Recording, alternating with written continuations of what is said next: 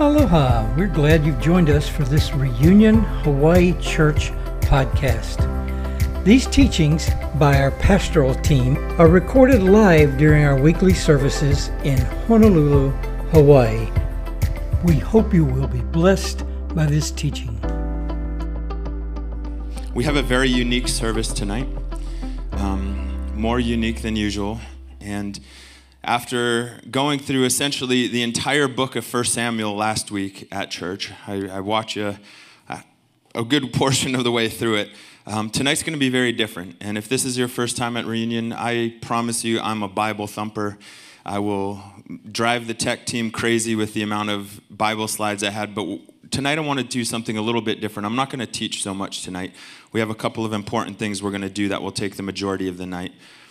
But I told you last week that the next few weeks we're going to be talking about vision. We're going to be talking about where the Lord's taking us as a house, where He's taken us as a family.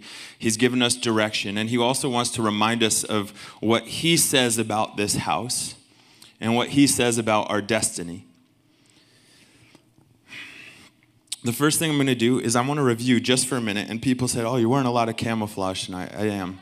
Um, the Lord said, Wear all camouflage and wear your, your snake stomping boots. Because he said, Tonight I need you to not be seen, just be heard. And we're going to actually trample some things tonight. And I, I hope you come along with me. But I want to review just for a minute, and you'll understand why I want to review these very shortly. Uh, we've talked a lot in the past about the difference between a pastoral church government and an apostolic church government. Um, it's a very different model of leadership, it's a very different way of going about things. And part of, or, or, I guess one of the main obvious differences between a pastoral form of church government and an apostolic form is the outlook that these two models have. So, in apostolic church government is, is going to be about moving and overcoming. If you've ever been through Kingdom Living, we talked a ton about like what that word apostolic means. Um, this apostolic function, it, it's all about gaining, it's all about expanding, it's all about conquering, it's about changing the old territory to look like the new, right? Because in the kingdom, it's the opposite of the kingdom of this world. The kingdom, Jesus says, the old must change and become like the new. And because of this, uh, this apostolic model, it actually confronts wineskin issues in regions. And I think he's confronting a wineskin in our region. I'll talk more about that in tonight and next week. But the purpose of this form of church government is, is to build his kingdom and to see his kingdom come on earth as it is in heaven. That's it. That's the bottom line. It's about him, it's about his kingdom, about his agenda. A pastoral form of government is not about moving and overcoming. The focus is about protecting. The focus is not about gaining or winning, it's about trying not to lose things. It's about protecting the old territory, not expanding the old territory. And we know that you, to protect an old wineskin, you have to protect an old wineskin because old wineskins can't expand any further. That's why Jesus said, Don't put any wine in the old wineskin, because if you do, the wine is going to make it expand. And what happens when it tries to expand? It bursts. An old wineskin can't expand anymore. So that's why the focus of a pastoral model of government is about maintaining the standards and the norms that are already in a region. Tell me what the standards are in your region. Tell me what the norms are in your region. Instead of, God, what are your standards? What are your norms? A pastoral model is not very concerned about moving forward, but it's more about digging its heels in and protecting what is what is currently there. And in an effort to protect what is, it will fight against what will be. Do you understand? It's not interested in advancing the kingdom. It's not concerned about getting people equipped. It's about getting people protected, maintaining. And because of this, the byproduct is that there are underdeveloped churches. And here's the question Who is the church? So if I say there are undeveloped churches, what I'm actually saying is there's undeveloped believers. So an apostolic church, it equips or empowers and it sends people. And this apostolic leadership team that we have at Reunion, it, it leads from a place as a foundation, right? The Bible says that apostles and prophets were the, the foundations of the church, with Jesus Christ being the chief cornerstone. So in the kingdom, leadership is always bottom up. The leaders are actually at the bottom of the pyramid, the leaders are not at the top. And that means that if you're a leader, you have a whole lot of people standing on your shoulders, which is the point. In the kingdom, a healthy leader should be a launching pad. I should have these dotted lines that look like shoes on my shoulders to show you where to put your feet so you can stand on my shoulders. And one of the main roles is to equip you. Your job is to come to church to get equipped, not to learn, not to fellowship, not to hear a sermon, not to sing song. Your, your job is to come and magnify him and then get equipped. And so, what does that look like? What exactly does that mean? For us, one of the biggest ways that we equip people is to point them towards their identity. And we get the identity, we get your identity based on one thing it's what God says about us. It's in the book, it's in His Word. And we help people understand their identity based on who God says they are, because if we don't understand who God says we are, we won't understand who He is, and we won't understand who each other are if our foundations are off. So we, we base our identities on who God says we are. We never base our identities based on how we feel. We don't base our identities based on tradition. We base identity on truth. Why do we base it on the truth? Well, we've talked about this the past few weeks because once we have an encounter with truth, once you yada, once you know the truth, then the truth sets you free. Truth when you know it, when you encounter it, have that experiential knowledge of it, it will actually set us free. And our equipped ones, you guys, and our sent ones, they need to be very secure in their identity. One of the, the functions of an apostolic house is to build. Biblically, apostles are builders. Biblically, um, there's another function it's to send. There's no room in an apostolic house for control when the goals are to equip and empower or to send, because both of those run contrary to the idea of control. Okay? The focus has to be raising up people who lead from identity, not their position, not their resume, not their job title. In other words, identity has to be founded in and based on knowing the truth and it has to do with our calling, not our degrees. I love degrees. I have multiple degrees, but when I stand before him, he's not going to say, "Okay, how many degrees did you get in my name?" He's going to say, "How well did you know me? How close were we? Were you my friend?" And the point at reunion is is focusing on and creating big people rather than creating big ministry or big organization. Church is not a business. Look at your neighbor and tell them, church is not a business. Church is not a business. And, and, listen to me, church was never meant to run on a business model. It can run on a business model, okay? You can absolutely run a church on a business model, but it reduces church being people to church being a business then. And you've already told me that you are the church. You don't come to church, you gather as the church, you are the church. So we want to equip people in their identity, and this allows us to send people to expand the influence of the kingdom. If we are sending people out, they really need to be secure in their identity and their calling because we're sending them out from under us. But listen, there's a flip side to that. If we're sending people out, we need to be really secure in our identities. Because by sending, that means they're not staying with us. If we're sending healthy sons and daughters, we will send secure people. And, and people, those people will know their identity, their calling, their destiny. But if we're not sending healthy sons and daughters, then we're sending insecure people. Let me rephrase that. We're sending orphans. We never want to send orphans because orphans disconnect from those who sent them. It's an orphan mindset that says, I'm all on my own now. I'm, I'm unloved. I'm not covered any longer. But a healthy son or a healthy daughter understands that just because you're living in a different zip code doesn't mean that you're no longer family. Okay?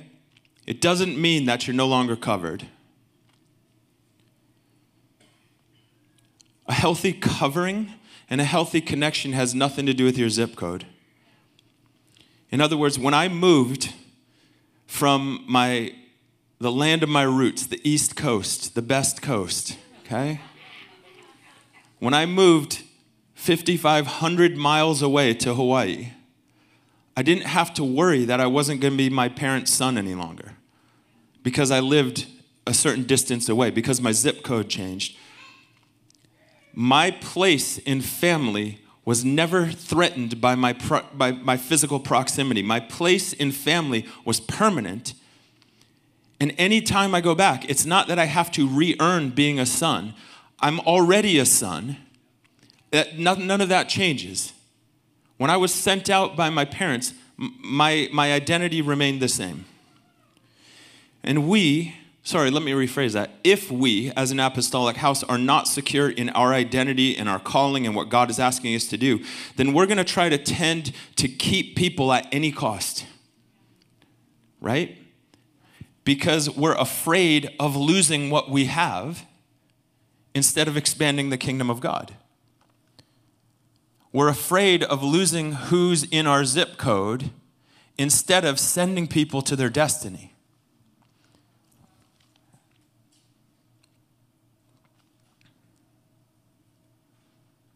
If our goal is to build a, a big organization, then, then sending people means losing people, and we're not going to be very interested in doing that. But we have to understand that the kingdom model runs opposite of the business model, and you are the church.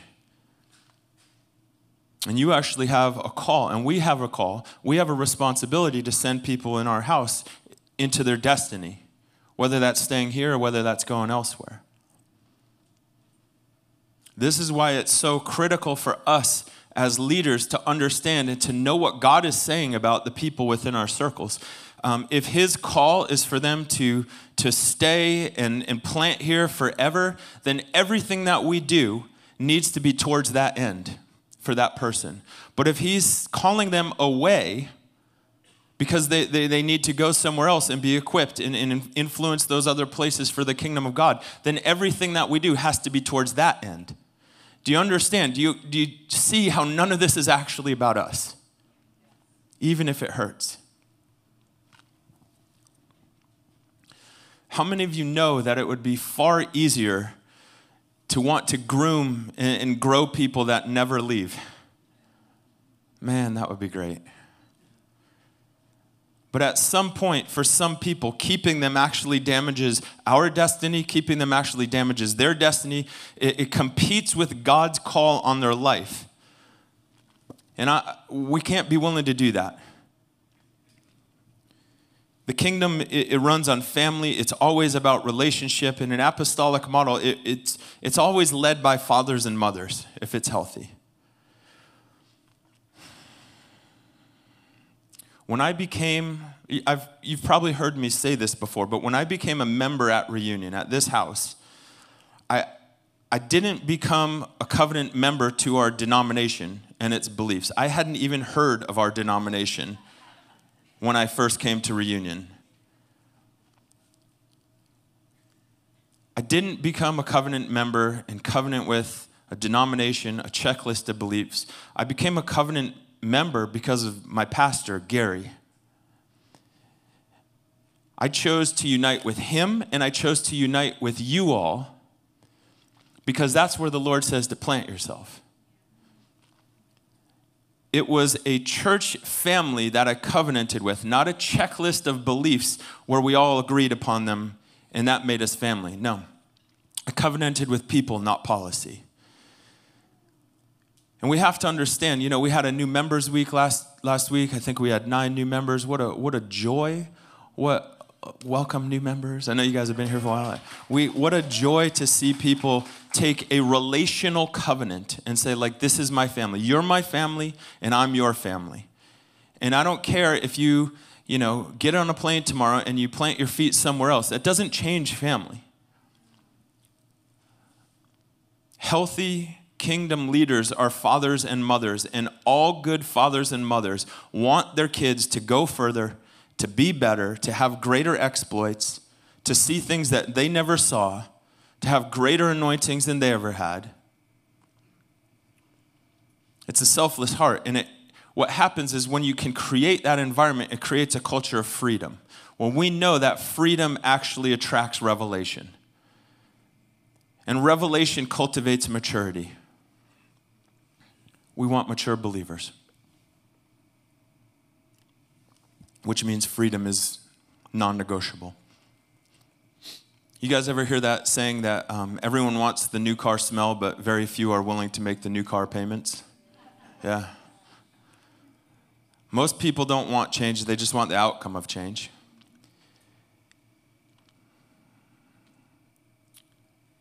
And, you know, it's moments like this where we have to ask ourselves are we willing to pay the cost to see his kingdom come and his will be done. Because it's easy when everything's going great and um, you know your life is just perfect and you you're on a smooth road. It's easy to say like you have my yes forever, Lord. But how many of you know that he'll test your yes? You can't give him just one big yes and then that's it. It's like marriage. You can't just have a big yes on your wedding day and that's it. He's going to test that yes to see if you still actually mean it. And if we're willing to actually pay the price to see his kingdom come and his will being done, that a big part of that means investing into the church. Who is the church? Right, it, you is the church. That means a big part of that is investing into people, into people. It means raising them up, it means fathering them, it means mothering them. It also means sending people to places that the Lord is calling them. And this is this is where the rubber hits the road. It's easy to pour into those who will always be with you. Uh, it's a little more difficult to pour into those who won't. It's, it's, it's a greater cost to pour into those and give everything you have to those who won't be here forever. And it's this reality that seeing gold in people is actually really easy. If you have the Holy Spirit living within you, which all believers do. Um, he's a gold finder. He will find the gold in people. He will tell you about that. Seeing the gold is people and easy, but calling the gold out of people is tougher, especially if their gold is a thousand miles away from where you live. Especially if their gold is 5,000 miles away from where you live. Are you still willing to invest if their pot of gold is over there, so to speak? For some reason, calling the gold out of people gets a little bit more difficult when their destiny is in a different zip code than you. And this is the ultimate cost of investing. Uh, investing, by definition, is taking something that's yours and planting it in a new place. How do you invest in the stock market? Do you just keep your money in your bank account? No, you take what's yours. You take your money and you put it somewhere new with a chance to grow. That's called investment. And in the kingdom, investment is always people.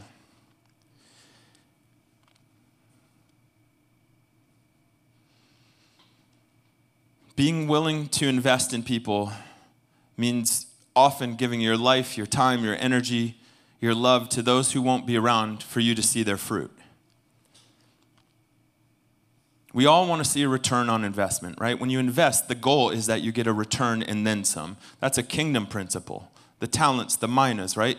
At a minimum, the, the landowner told those servants, at a minimum, you should have just put it in a bank and get me some, um, what you call it? Thank you, interest.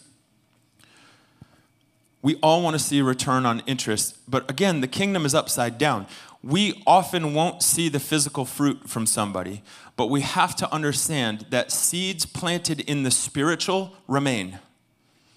Things planted in the spiritual remain. And the test is whether I trust Him to return on my investment in the spiritual, which is the greater reality. In other words, the test is if you pour into somebody for years and God calls them elsewhere, you have to be okay in saying, God, not my will be done, but yours. That's the best, that's the best way to invest into people. Listen, listen carefully. You are not my sheep, you're his sheep. You're not my church, you're his church. My job is to steward his kids. My job is to steward, is to shepherd his flock, his flock. It's, it's often sad to send beloved family out, and that's hard, but listen, um, my emotions can't replace obedience. No matter how bad you want something, emotions can't replace obedience. And my deep love and affection does not have permission to override God's plan for their life. If my primary fear is losing someone, then I've idolized my plans. And if my primary fear is losing someone, then I've idolized my agenda in wanting to keep them.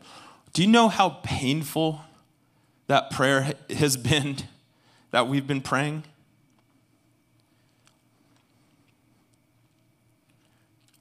We say, God, take whatever you want. Shake whatever you want, purify whatever you want.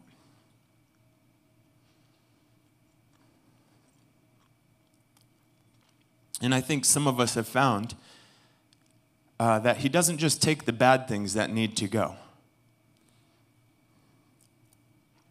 Some things just need to leave, not because they're bad, but because they're supposed to be sent out. And it actually is purifying to them and to you to obey that call to send. In other words, God will often take things out of an incubation period somewhere so that they can go be planted somewhere else and thrive. I told this to our students uh, at Kingdom Living this year. I said, I won't be judged for how you steward being poured into. I'm not responsible for how you steward that, that pouring into you. I'm just going to be judged whether I pour into you some of the hardest moments are when God puts people in our lives and tells us that they're not going to be there for the rest of your life. And the test is Am I willing to pour into someone when I have limited time with them in the same way that I'm willing to pour into people who are going to be in my zip code forever?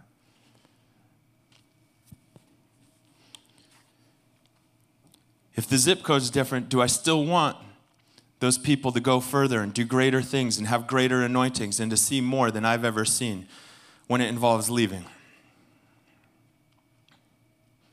In the kingdom, uh, leaders are not called to be bosses, they're not called to be managers, they're called to be fathers and mothers. And when I look around the room, I know that a, there's a lot of faces in this room who are going to be here forever. You, this is where the Lord has put you, this is where He's planted you. Um, in 30 years, you're still going to be involved with what God is doing in this generation in Hawaii. And I, I, just see a lot of you being big parts of this house forever, and that's a beautiful thing. But also, there are some here who are for a season, and that's just the reality of life. Um, but I don't have the luxury of standing before the Lord and telling Him, I only invested in those that benefited me. I only invested into those who I would get a 30, 50 year return on. Because suddenly that makes it not a move of God, that makes it a move of Sam. And that makes me the star of the show, and it makes Reunion the star of the show.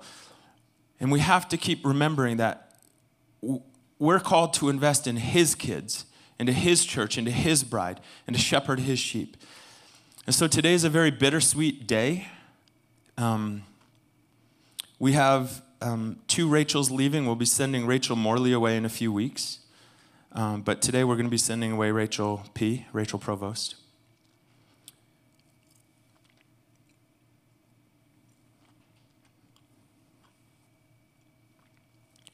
Uh, Rachel is someone who's impacted a lot of people sitting in this room.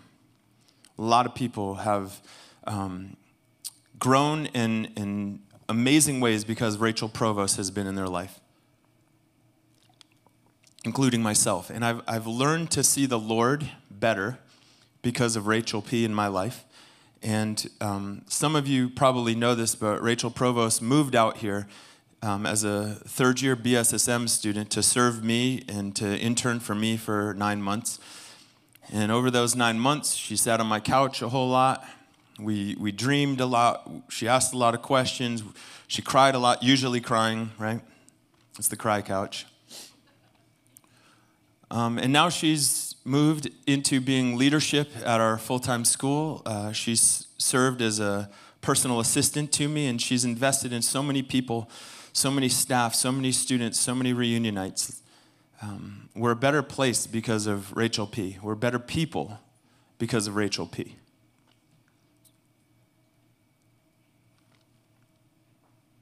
You know, Rachel has become a, a daughter of this house. She's become a daughter to me. Um, she came out again as a, a, third year intern to serve me into Kingdom Living, but today she leaves his family. Um,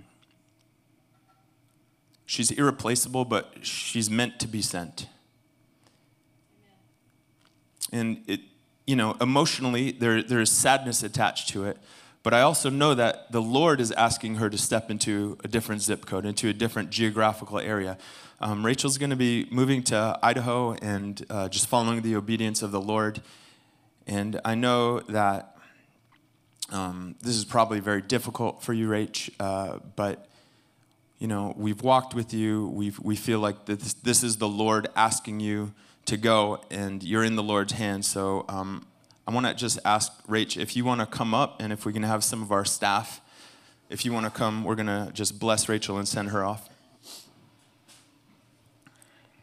Um, this isn't a goodbye for us. What this is, um, this is us saying, let us, let us send you one step closer to your calling. Let us send you one step closer to your destiny. Just come on up front here.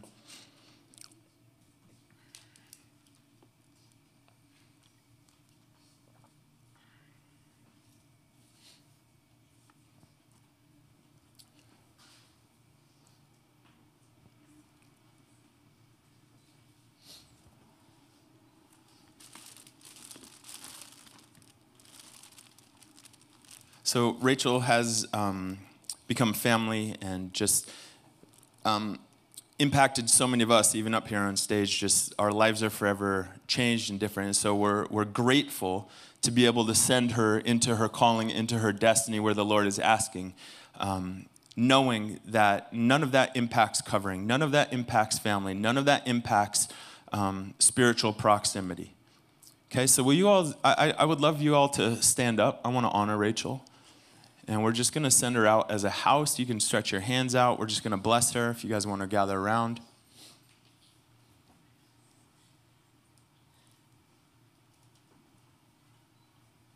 Yeah. Thank you, God.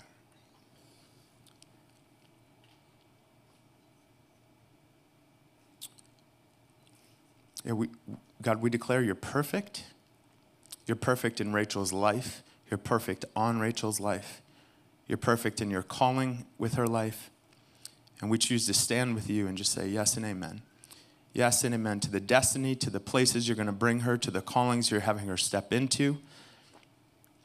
We even blessed the zip code where her plane is landing, that people there would be impacted 10 times as much as we're impacted here because she's just growing. She's just gaining. Um, authority. She's, she's gaining the, that trust of the Lord more and more. And I just feel like everywhere that you go, Rach, you're going to um, have golden footsteps. So, Lord, increase what you've done in her life.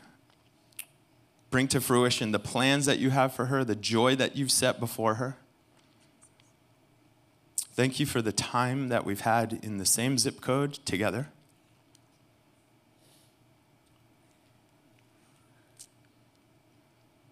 And, and we just declare that you're righteous, you're perfect, Jesus.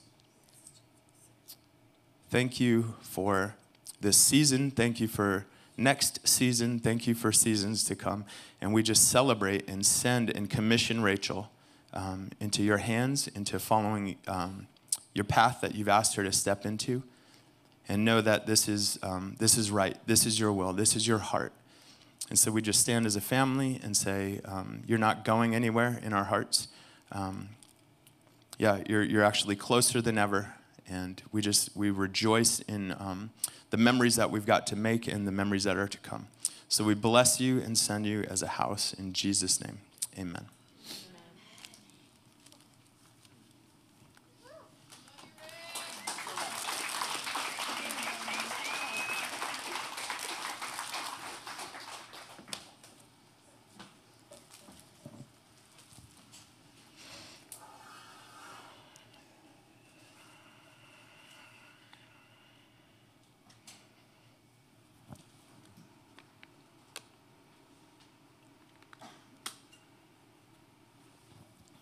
I've, I talked a little bit about this last week, and I'm not going to, um, I don't have much more for tonight. I do want to hit a couple of things before we, um, next week, start getting back into a lot of vision, a lot of things that the Lord is asking us as a house. But I mentioned this last week that I just feel like I'm carrying such a beautiful burden from the Lord. And for the past, um, I would say few weeks, but it's been more than a few weeks, I've been burdened by the Lord to press into greater things. And, you know, we spent a month as a house, as a family, fasting and praying for the greater things.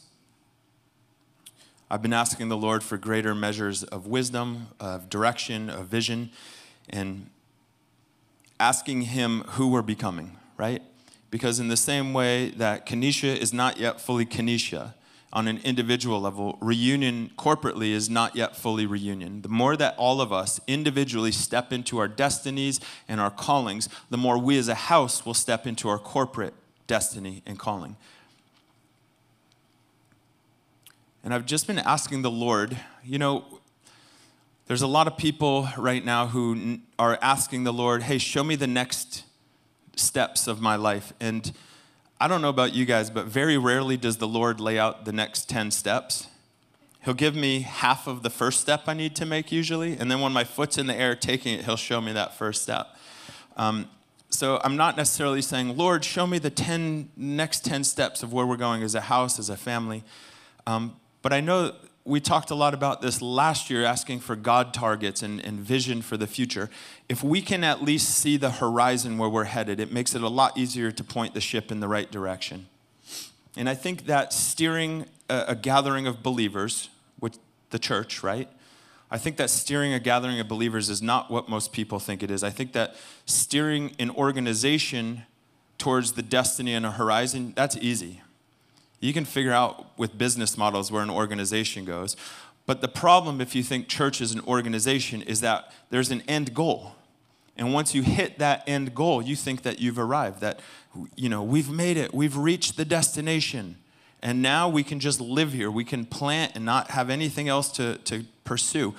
But steering the church is steering people. And steering people is different. It's, it's not picking a spot on the horizon and aiming for that and hoping for it and hitting that target. I think that's part of it. But steering a church has much more to do with steering people into identity than getting them somewhere. Your identity is, is the critical factor, not the point on the horizon. Now, will he bring points on the horizon the more we step into our, our identity? Absolutely. But listen, the things that we're dreaming of aren't things, it's a person. The one thing that we're pursuing isn't a building, it isn't comfier seats, it isn't, you know, smoke machines and laser shows. It's depth of intimacy with one person, with, with the man Jesus Christ. Okay? Certain things have just been. Uh, I'm going to use this word at the risk of someone saying I used it in the wrong way, but I don't care. I'm just too emotional today. I'm just going to say it all. These things have just been haunting me in the best way. Like, I can't get rid of them, I can't move these thoughts out of my head. I've been thinking about different people throughout church history. People and, and times in history when heaven seems just a little bit closer. You know what I'm talking about. Moves of a God generals of the faith. And I've been reading a whole lot of biographies and autobiographies by these people that I just, that the Lord, the Lord's hand was upon and that He used as a model and a demonstration to mankind. People like Kathryn Kuhlman and Oral Roberts and A.A. Allen and Benny Hinn and Bill Johnson and Randy Clark and John G. Lake. You go down the list all the way to biblical history. I mean, last week we spent most of the, the week talking about Samuel and Saul. And next week we're probably going to talk about David and Saul. But just thinking about these men and women of God throughout church history, I was trying to identify why it's so moving, like why this is haunting me, why I'm just so moved. My heart catches on fire when I read these books and I hear them talking about different, the ways that they encounter the Lord and the things that are on their minds. And I, what I figured out is I'm so stirred by their awareness of God. I want to have that awareness. I'm so moved by their singular eye for the Lord that nothing distracts them, nothing on the left, nothing on the right. And I just began to think, and I want to ask you guys this question. Listen, if there were gasoline available to make your car drive 100 times further, would you want it? Yeah.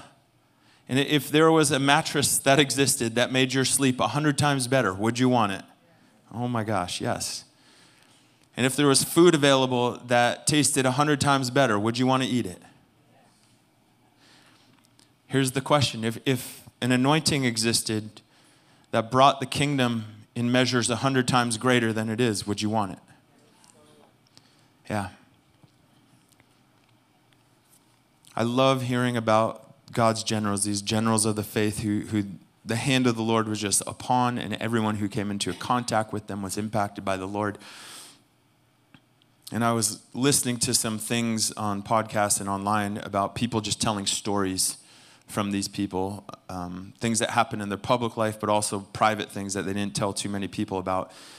And I got a little frustrated, and I just began to think, like, I'm so tired of people thinking that Kathryn Kuhlman is a target for us to hit. She's not. She's, a, she's the shoulders that our generation is supposed to stand on, but she's not who we're emulating. We're pursuing Jesus. Okay? I, I love Billy Graham. But we have to stop looking at, at Billy Graham as a target that we're trying to be like. We're not trying to be like Billy Graham. We're trying to stand on Billy Graham's shoulders. He opened doors and laid trails for us to walk down, not so that we would be like him, but so that we would be like Jesus Christ. And I just began thinking about all these people that um, we never put them on these pedestals and, and idolize them, but it's amazing to hear what the Lord did in their lives. But how can we look at them and think that any of them are the goal? If that's what we think, then we're looking at them with wrong perspective. They're not the goal, but we can't ignore them. Okay? I think that God sent people like William Branham and John G. Lake and Wigglesworth and all that. Like, go down the list. I think He put those people in history to show us a standard. And if He sent them in the past, if He sent them to show us a standard in the past, why do we feel like we need to go back and recreate that? I don't know if this makes sense. Please don't try to find a verse. You won't find it. But I think Smith Wigglesworth is my spirit animal. I love that guy. That guy, oh, he's a champion in my mind. But I don't want his ministry. I want to stand on the shoulders of his ministry. I want to do greater things than he did. I want to do uh, go places that he never went, but I don't want to be him.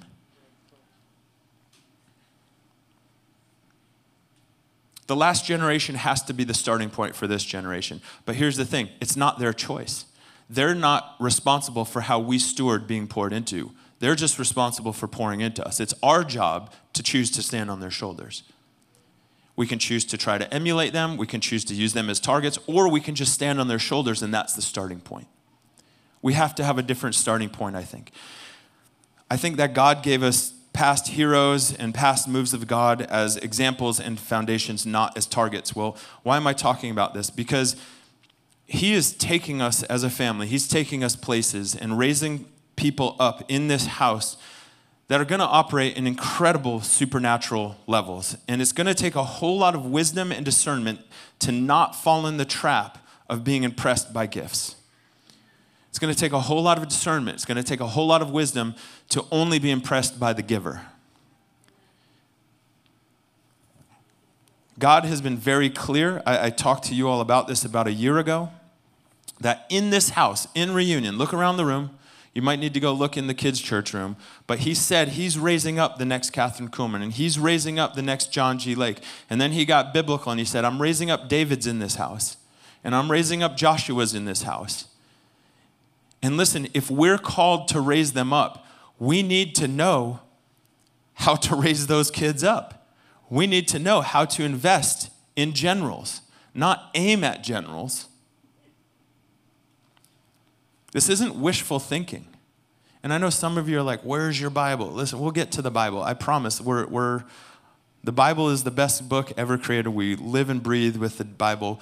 But listen, tonight's a little different. And we're on a journey from Dillard's to Macy's. We've talked about this, this analogy. I feel like we're walking from one end to the mall to the other, and we want to go together. We don't want everyone just to go at their own pace and run off to this store and that store. We're going to go together. We're going to go as a family. And the Lord has been saying to me that we, as we go and as we step more and more into these supernatural things, and again, we have the wonderful blessing of seeing a lot of those things, but there's more coming. As we go on this journey from Dillard's to Macy's, the temptation is going to be to set up idols instead of setting up stones of remembrance. What's the difference between stones of remembrance and idols? Well, well, you worship one of them and the other one points you to worship the Lamb. So let me give you an example about how we need to be careful about not setting up idols. We've been praying to own our own facilities. And I said this to you before. We love C4. We're not going anywhere. Get used to being at C4. C4 is one of the greatest blessings to ever happen to Reunion Church. But I also know that the Lord is putting owning facilities on our heart. We're aching for facilities, and with facilities come a Sunday morning service. But we cannot make facilities or a service time an idol in our lives. It's easy for us to say, like, we, we need morning services. You guys probably don't know this, but I know this because I get the phone calls and I get the emails that so many people want to come to reunion, but they can't because it's a night service. It's very hard for families. And, and that makes a lot of sense. Like if you have kids, to bring them home, get them bathed, get them food, and then get to bed, and then mon- Monday being a school day. Sunday nights are hard, and lots of people can't come because of that. It would be easier to have Monday or sun, Sunday morning, Sunday morning service Next week, we'll talk a little bit more about this, but there's a principality and there's a power on this island, and it's not a good one, where fear makes people reject anything that doesn't fit inside their box, right? And I've heard this people say, in night service, you can't be a real church. Real churches meet on Sunday mornings. Real preachers stand up when they preach. Whatever. I've heard that one. Listen, listen carefully making an idol out of the time of day that we gather as the church is foolish. You're already the church. Okay, you're already the church. Thinking that the time of day is the key to revival is foolish. Thinking that the time of day that the church gathers is the key to breakthrough, foolishness. I have a friend who was the worship leader at the Toronto Blessing, the Toronto Revival uh, a movement that influenced the world, probably like, probably like nothing else in the past hundred years other than like Azusa Street, where millions and millions of people have tasted the fruit of this revival. And it started out in a little old church, in a little old meeting with little old Randy Clark talking to 120 people. And a literal, people love the word revival. We need to be careful about that word, but a literal revival happened, and this explosion erupted. And thousands upon thousands of people would show up every single day at this little airport church in Toronto and stand outside for hours. They would get in line in the morning hours, waiting for the night service to begin, and the lines would go down the street. And my friend said for eight years, eight years, they met six nights a week and had Sunday services with thousands of people standing in line every day, just waiting to get in and encounter the Lord. And I just need to highlight something to you because I rushed past this, and the Lord said, Back your thought up. You need to rethink this. You need to repent. He said, Sam, they start, they had service six weeknights per week. and a Sunday morning service. Think about that. We're like, oh, Sunday nights, that's so hard. Well, they had Monday night, and then they had Tuesday night. I'm going to name all the weekdays for you in case you don't know. Then they had Wednesday night, and then they had Thursday night, and then they had Friday night. And then they were like, that's not enough. Let's go into weekend, Saturday night service. And then they gathered on Sunday for church. And all of those weeknights, they gathered at the same time that we gather. Isn't that crazy? I want to tell you something. I'm all about Monday through Saturday night services, 6:30 to 2 a.m. Like, let's go. I love it. I want a house where ministry to the Lord never ends, and if it means six nights plus a Sunday morning, I'm in. Sign me up. Show me the lease. My point is simply this: that the timing of our service has nothing to do with it. It's the quality of our hunger, hunger that has everything to do with it. Are you hungry? Because you'll have him. He responds to hunger. Come to me, all who are, right? It says, weary, thirsty, hungry. Like, come to me. Eat free of charge, drink free of charge. Listen, hungry people show up. And when God is present, the hungry ones put the norms of their culture aside and gather around him. Imagine if John Arnott in the Toronto uh, church people refused to have weeknight services because morning services are way easier for families. Like, I get it. I'm, that breaks my heart that there are families who cannot come to Reunion Church. But the time of day can't change my level of hunger.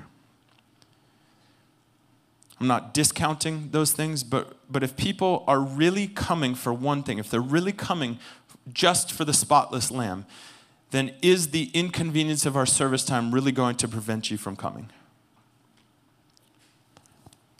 Revival history, I mean, biblical history, but I'll just use church history, has shown us that the time of day is meaningless to those who are madly in love with the Lamb.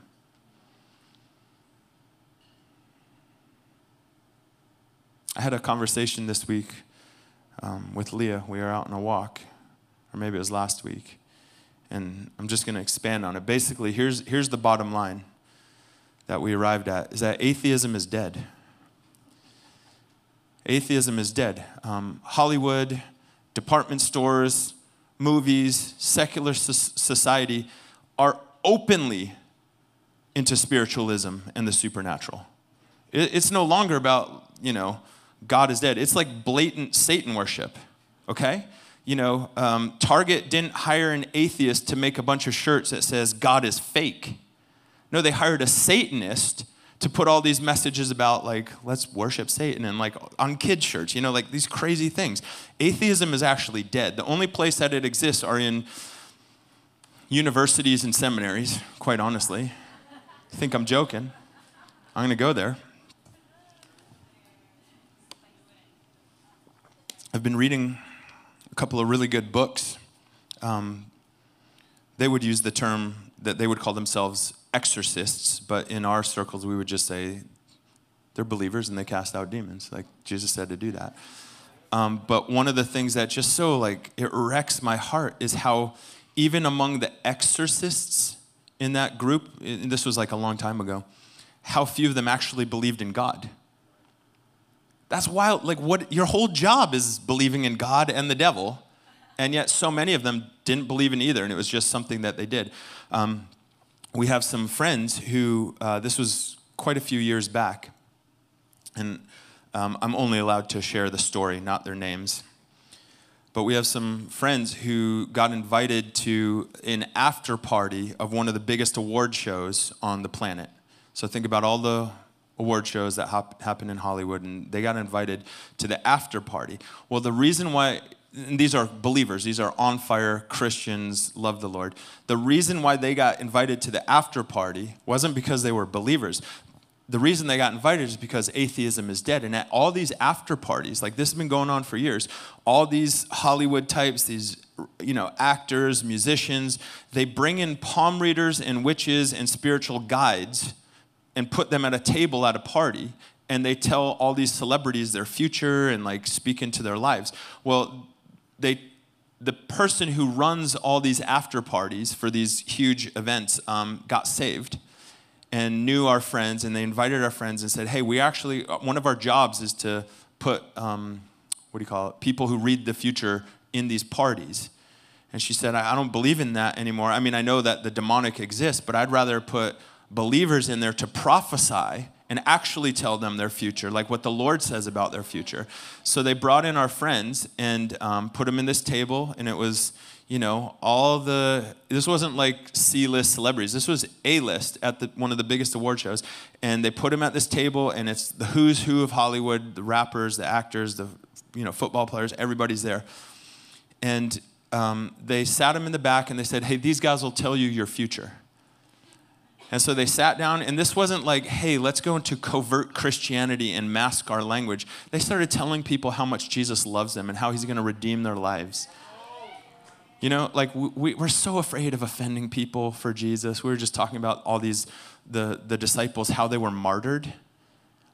I'll let Leah preach about that some other time. But like we have to get past this idea that like we don't want to offend people with Jesus. Oh no, you do. It's literally the offense of the cross that leads to salvation, it's the power of salvation. So they're sitting there prophesying over these people, telling them about Jesus, and all these big name, you know, they, they said there was a, a few rappers and actors um, who called all their posse and said like hey bring the boys down here to the party this this dude's like telling me my future and like i'm filled with hope and all this stuff Listen, I'm, I'm telling you that just to tell you that the battle that Christianity is facing isn't that God isn't real, right?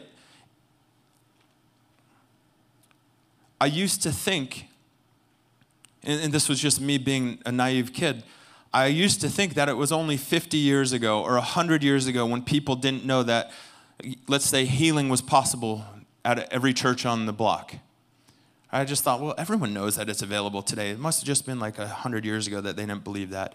Or that, you know, raising the dead or casting out demons or, or setting people free or releasing um, slaves from bondage, like that was actually for all of us to operate in. I just thought that was common knowledge. And I was under the impression that everybody came to gather as the church with high expectancy of what the Lord was going to do.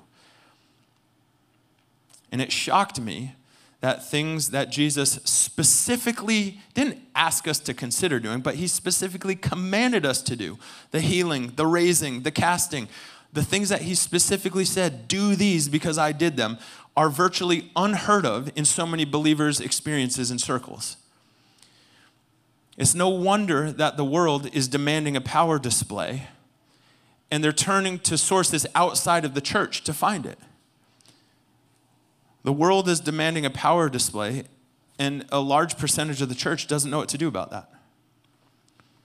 Uh, many years ago, I, can't—I don't remember if it was a dream or a vision, but I had this encounter with the Lord, and He said, um, if a demon possessed person walked into half of the churches that exists right now and he picked a fight, the demon possessed person would win. And I mean, when the Lord tells you something, you believe him, but I was in disbelief because I was like, no way. Like, surely every believer knows how to cast out a demon at this point. It's, you know, the year 2000. Um, we can put a man on the moon. We should be able to cast out a demon. Uh, but the older I get, the more I realize what a, what a true thought that is. And this is one of the reasons why we do things like Kingdom Living, our supernatural ministry school, or Oahu School of Worship that's coming up. Um, we have these equipping environments to get believers to look, to think, and to act just like Jesus. To do the things he literally said, you have to do these things. This isn't optional. If you want to see my kingdom come, you, the church, have to walk in these things. We want our people to minister like him, and we want our people to minister with him. And, listen, I'm not digging on other churches. My heart is the bride. My heart is for not just this church, but the corporate church. I love the church. But it's hard for me to, to fathom that so many churches aren't prepping and equipping their people for spiritual battles. We're great at natural battles. Like, you know, walk into a room and have a peppy attitude. That's not being Christ like. 15 years ago, 15 years ago, I had a dream when we were at this, um, we were serving at a church in Florida. And um, in my dream, it was kind of a two level building with a bunch of seats downstairs, and then just kind of the outside ring was the balcony. And I was seated down here, the stage was up here, and uh, we were in a worship set, and all of a sudden, the back doors just got kicked open, and this you know beam of light comes in, and like it's like glory and smoke and all these things just come in this room and we're expecting to see the risen king, you know, like eyes of fire and hair like wool, voice like waters, but it wasn't it wasn't that form that walked in. What walked in was this lamb. This sheep. And it walks in and of course like it interrupts the service, everything stops, everyone's staring at this, everyone's looking at this sheep. Our mouths are gaping and it starts slowly walking to the front. And people start like in their confusion. It wasn't it wasn't anger it wasn't frustration because they got interrupted. It was literally their anger bubbled over sorry their confusion bubbled over and they started losing their minds out of confusion. They couldn't understand like what is happening? Why did the door kick open? This sheep comes in and this sheep comes in and he's got this regal crown hovering over his head. It was in the spirit, but everyone could see it.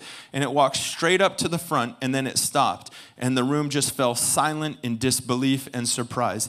And I, I came out of that dream or that vision and I asked the Lord, what was that? Because I felt the Lord. I was like trembling and crying. I had this massive encounter. Was, what was that, God?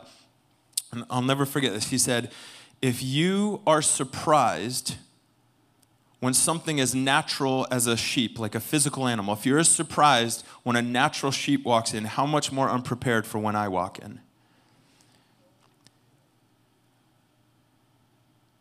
And listen to me closely. He's taking us places that are going to make our jaws drop.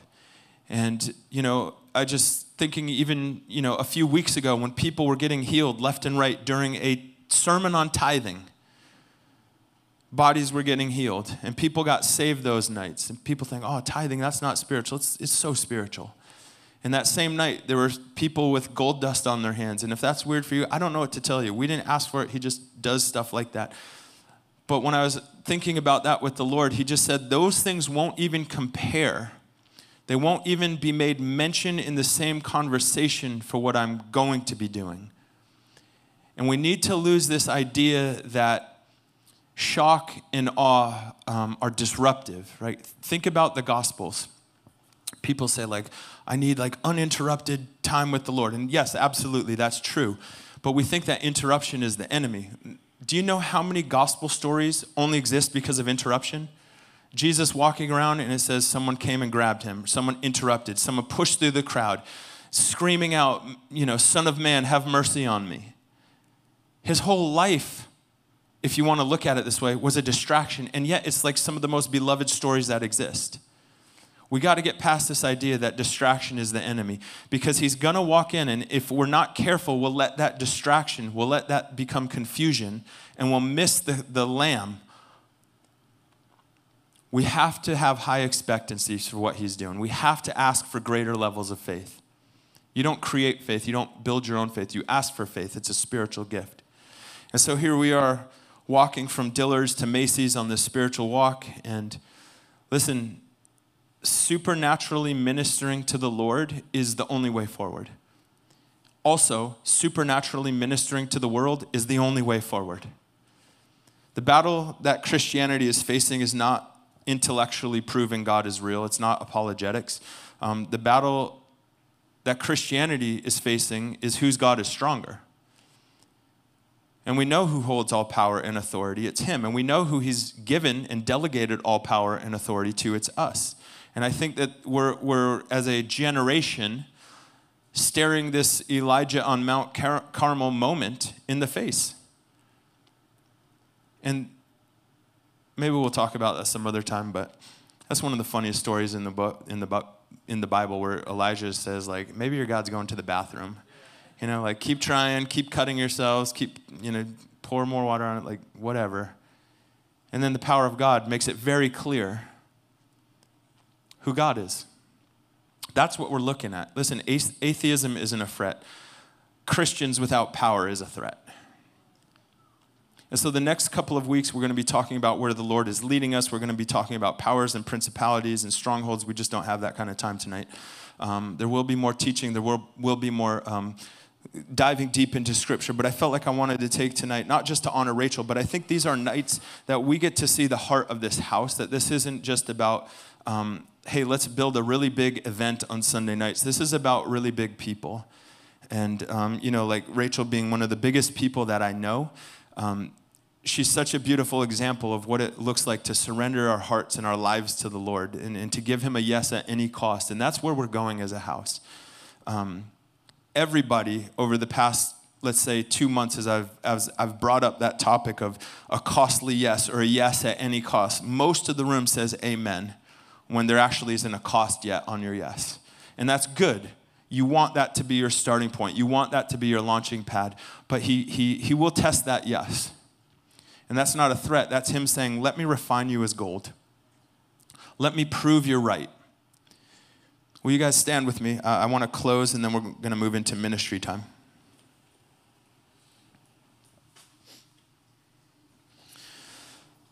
Oh, Father, we love you so much. We're so grateful that you have promised us the kingdom, that you've promised us yourself. There's nothing better than you. You're more valuable than gold, and we say, Welcome here.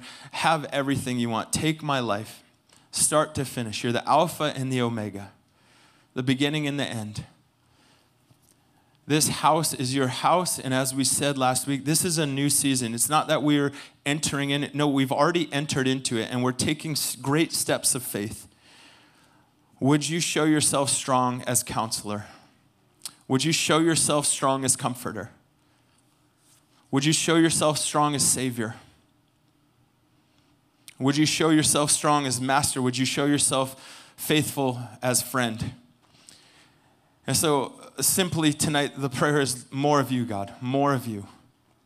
Have your way in our lives, have your way in our households, have your way in this house, in this family. Let your kingdom come and your will be done on Oahu as it is in heaven. That's not a slogan, that's our prayer. That's the cry of our heart. It's the cry of your heart, God. And we're saying, yes, amen to that prayer. I feel like just for five seconds, hold your hands out and just, you can do it quietly, but just ask the Lord for his righteousness. Because he says, Seek first my kingdom and my righteousness, and all of these things will be added to you. So, kingdom come, righteousness come right now. You're the righteous one. Would your righteousness just flow? We worship you. We, we glorify your name, Jesus. You're the King of kings, you're the Lord of lords. And in just a minute, we're going to have prayer ministry for anybody who wants to um, have any of our, our, trained prayer ministry team come up and pray for them, pray with them.